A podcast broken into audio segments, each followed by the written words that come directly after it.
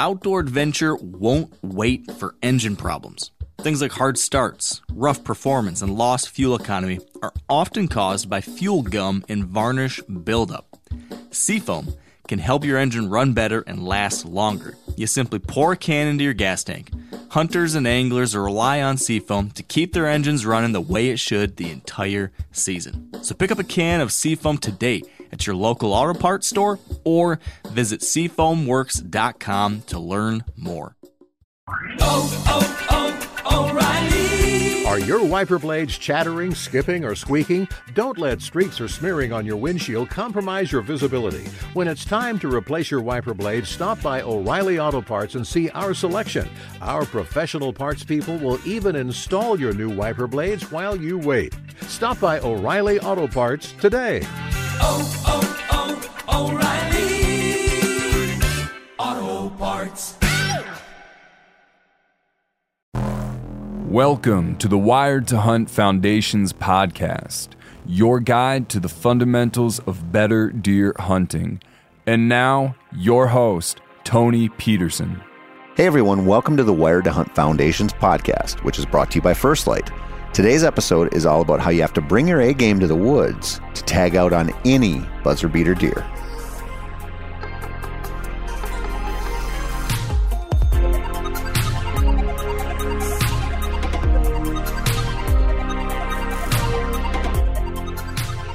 Aside from our deer hunting brothers and sisters in the deep south, most of us are staring down the final chapter of the season. Throughout this podcast, I've pretty much gone week to week on how to try to stay on top of deer action throughout the season. The show will pretty much wrap up that style. But before we move on to shed antlers and winter scouting and all that good stuff, there are still opportunities to arrow deer right now, but you better bring your A game into the woods.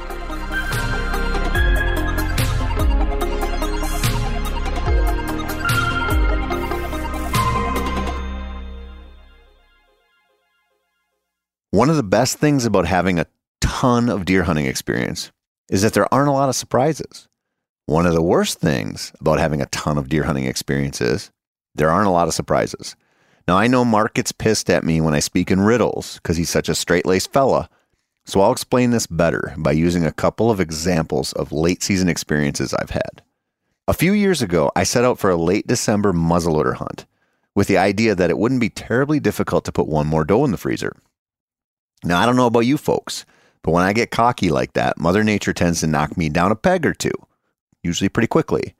And even though I had a front stuffer dialed in and the deer scouted out, all it took was crunchy snow to absolutely ruin my chances. I couldn't get anywhere in the woods without spooking everything. I hunted anyway, and no, I didn't kill a deer. I almost saw one though, I think, or maybe it was a squirrel. Another time, more recently, I had a lone doe feeding her way in right after Christmas. It was dead calm out, and as soon as she made her way into range, I started to draw. I had put maybe three pounds of pressure on my bowstring when she acted as if I had blown an air horn in her ear. She swapped ends, took off, and snorted a jolly little tune to the rest of the deer herd that there was some prick up in the tree trying to kill them all. My failures in both cases didn't surprise me, which brings me full circle to my opening statement. I knew, just through the conditions and the variables of each hunt, that I probably didn't have enough to work with to make a successful late-season hunt happen. That crunchy snow, it did me in. Those calm conditions on a super-pressured old doe, forget it. In those cases, it's like I can see into the future and I can watch myself screw up. I'm sure a lot of you can relate if you hunt the late season. Without a badass spot to sit over some groceries and shoot them where they feed, the late season is just tough. And it gets exponentially more difficult the more pressure the deer are. But here's the thing I've said many times before, and I'll probably say a whole bunch of times in the future. It's not impossible. You've got options, even if you're a public land hunter, even if you don't have a banging food source to sit over.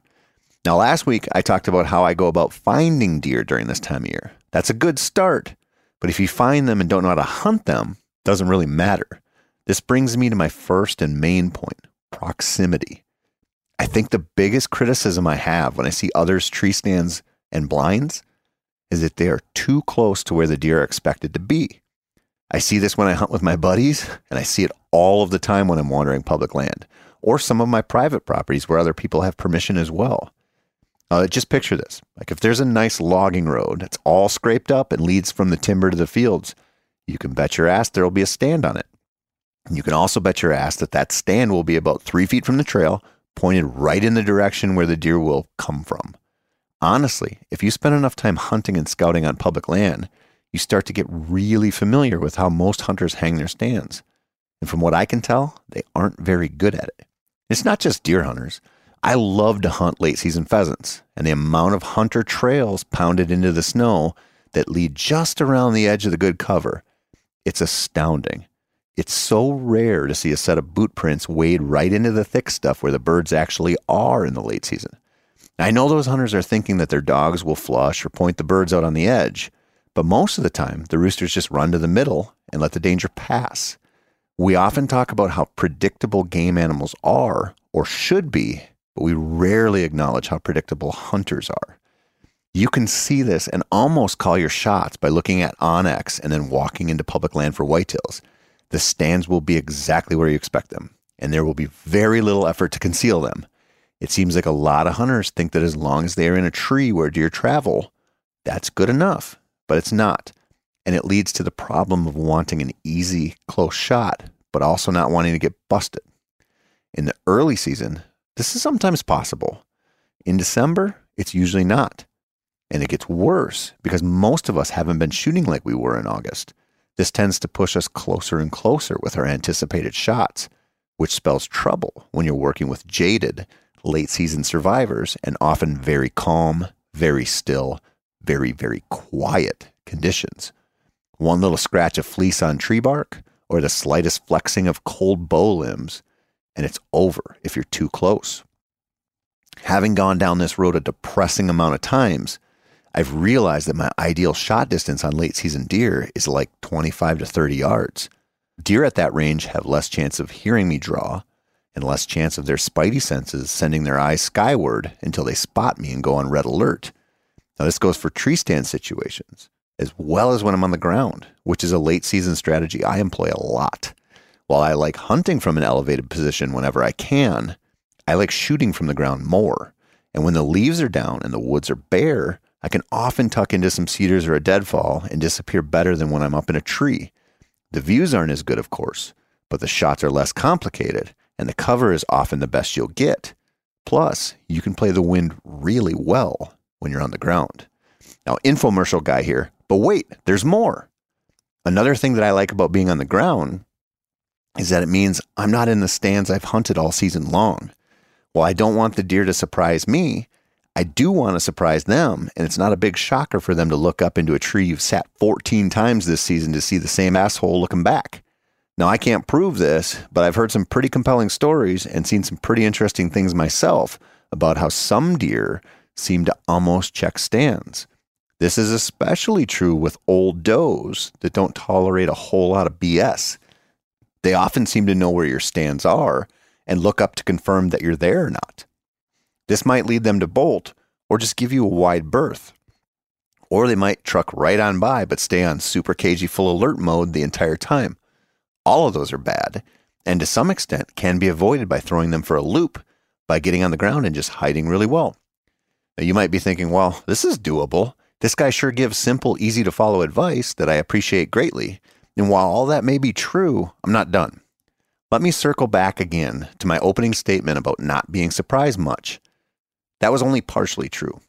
Deer can surprise the best of us at any given time, and they are really good at this in the late season. They move like ninjas, and the best way to have one close that you don't kill is to not be ready for it. If you're too busy trying to figure out, I don't know, what the next meme stock will be on Wall Street Bets, or you're posting a sick selfie to highlight the frost in your beard and your overall caveman badassery, you might not see the deer ghosting into range, which is bad. If your bow is hanging up and your phone is in your hand, you got to make a lot of movement to get into any kind of position to shoot. Movement that is silent will get you busted plenty, but movement is rarely silent.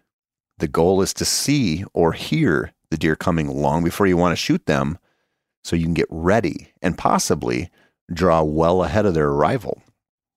I've done this a few times on deer in Minnesota and Wisconsin that I heard or saw coming in, and it's always worked out better for me than waiting for them to get close and then drawing. I've still been picked off, but it's been too late for the deer. The issue here is that if you haven't been shooting, you might not want to draw too early and try to hold steady for an extended period of time while a deer works in. Fatigue in your shoulders or your bow arm is an accuracy killer. And it's one of the things that tends to cause us to panic when we shoot. Again, this is no bueno. Watching the deer or hearing them as they approach will give you a chance to be ready for the shot. Of course, watching them is better than hearing them because you don't want to be drawn on a deer that you don't want to shoot because then you've got to let down. But if you're out there with low standards, which you probably should be if you're listening to this podcast, then it's a pretty safe bet that that crunch, crunch, crunch in the leaves or the snow is being made by some kind of shooter, even if it's just a delicious youngster. Now, this close encounter should not be the first time you're at full draw during your sit. I highly recommend taking a few minutes right when you settle in, or right at first light if you're morning hunting, to draw and aim a few times. This will clue you into the fact that your bow might have developed a little creak due to the cold weather, or it'll tell you that your bino harness is awful close to your string considering you've layered up to stave off the Arctic conditions. It's a great opportunity to learn that the hood on your winter hunting jacket is a bark scraper, or that the platform of your stand is prone to metal pops and clicks when you stand up and shift into position. Ask any hunter who has quite a few seasons under his or her belt if extra clothing has ever saved a deer's life in their world, and you'll probably hear a few stories. The first time this happened to me, I was bow hunting during the last days of Minnesota's muzzleloader season when I was still in high school. It was a weird afternoon with snow on the ground and pouring rain coming down. While I expected to be miserable, I didn't expect to see any deer, so I was really surprised when a basket-racked eight-pointer started walking down the trail right at my stand. At that time in my life, that was a big deer and a big deal, and I wanted him in the worst way. When he got to like ten yards, I drew, aimed at him, and I missed him by about four feet. Since it was muzzleloader season, cold and rainy, I was wearing everything I could, and I had on a cheap orange vest that didn't fully button. But what it did do, besides theoretically keeping me from getting shot, was get in the way of my string during the shot cycle and throw my arrow way off. It was a bummer and something I could have easily gotten ahead of had I drawn and aimed a few times when I got into stand. As a side note here, I ran into conditions with snow on the ground on New Year's Eve maybe, I don't know, eight or ten years ago, and I had a great hunt then as well. Deer move during the rain throughout the early and the mid-season like crazy. Maybe they do just as consistently in the late season as well.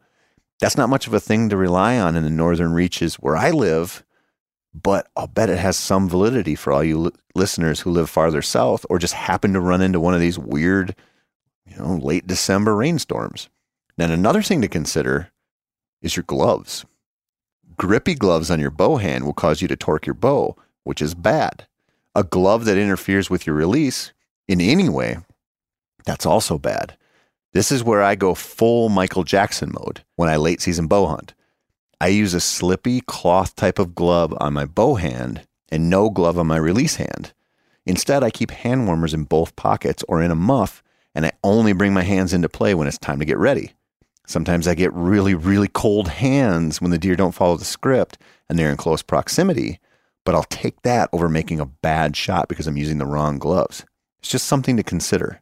Now, all side notes, well, aside, details matter. If you're not in the sweet spot to get a shot at the right, least likely to be detected range, then you're in trouble. That's the reality of this stuff. And it's also something that leads me back to a point I've danced around quite a bit on this podcast, which is that you need to set up to kill. A lot of hunters, bow hunters and gun hunters, they set up to see. This strategy isn't great during any time of the season unless you're truly doing it from an observational standpoint, sort of like a stepping stone to the next setup. In the late season, setting up to see is a great way to be seen. Set up instead to kill. This is a lot harder for folks to do than it seems.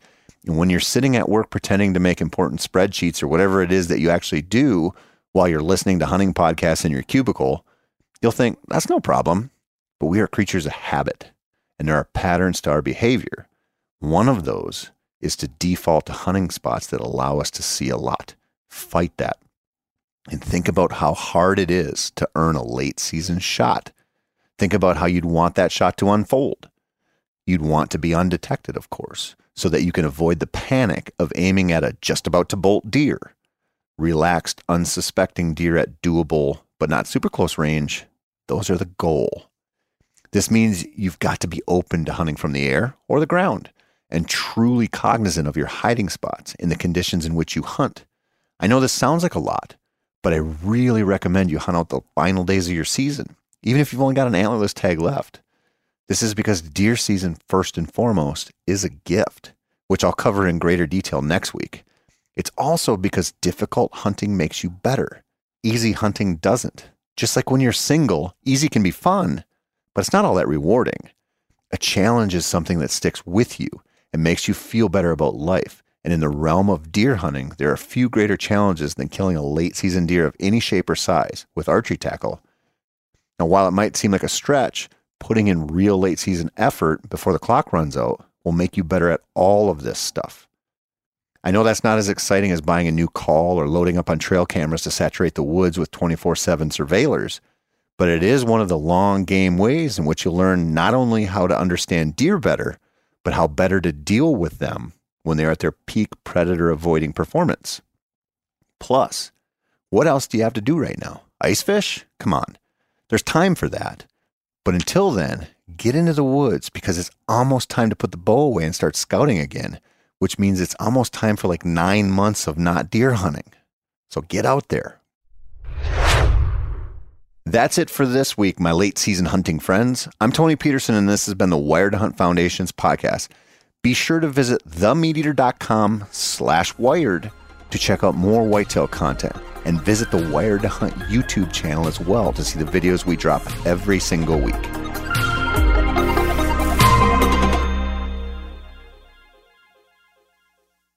Outdoor adventure won't wait for engine problems. Things like hard starts, rough performance, and lost fuel economy are often caused by fuel gum and varnish buildup. Seafoam can help your engine run better and last longer. You simply pour a can into your gas tank. Hunters and anglers rely on Seafoam to keep their engines running the way it should the entire season. So pick up a can of Seafoam today at your local auto parts store or visit Seafoam Works dot com to learn more. I'm sure a lot of you guys remember the old ceremonial hunting tradition of eating the heart out of the first animal you kill. Meat from those organs are among the most nutrient-rich foods on the planet. You can get those same benefits your ancestors craved via convenient daily capsules from Heart and Soil. Find out more at heart and soil dot co. And remember, use code MeatEater for ten percent off your purchase.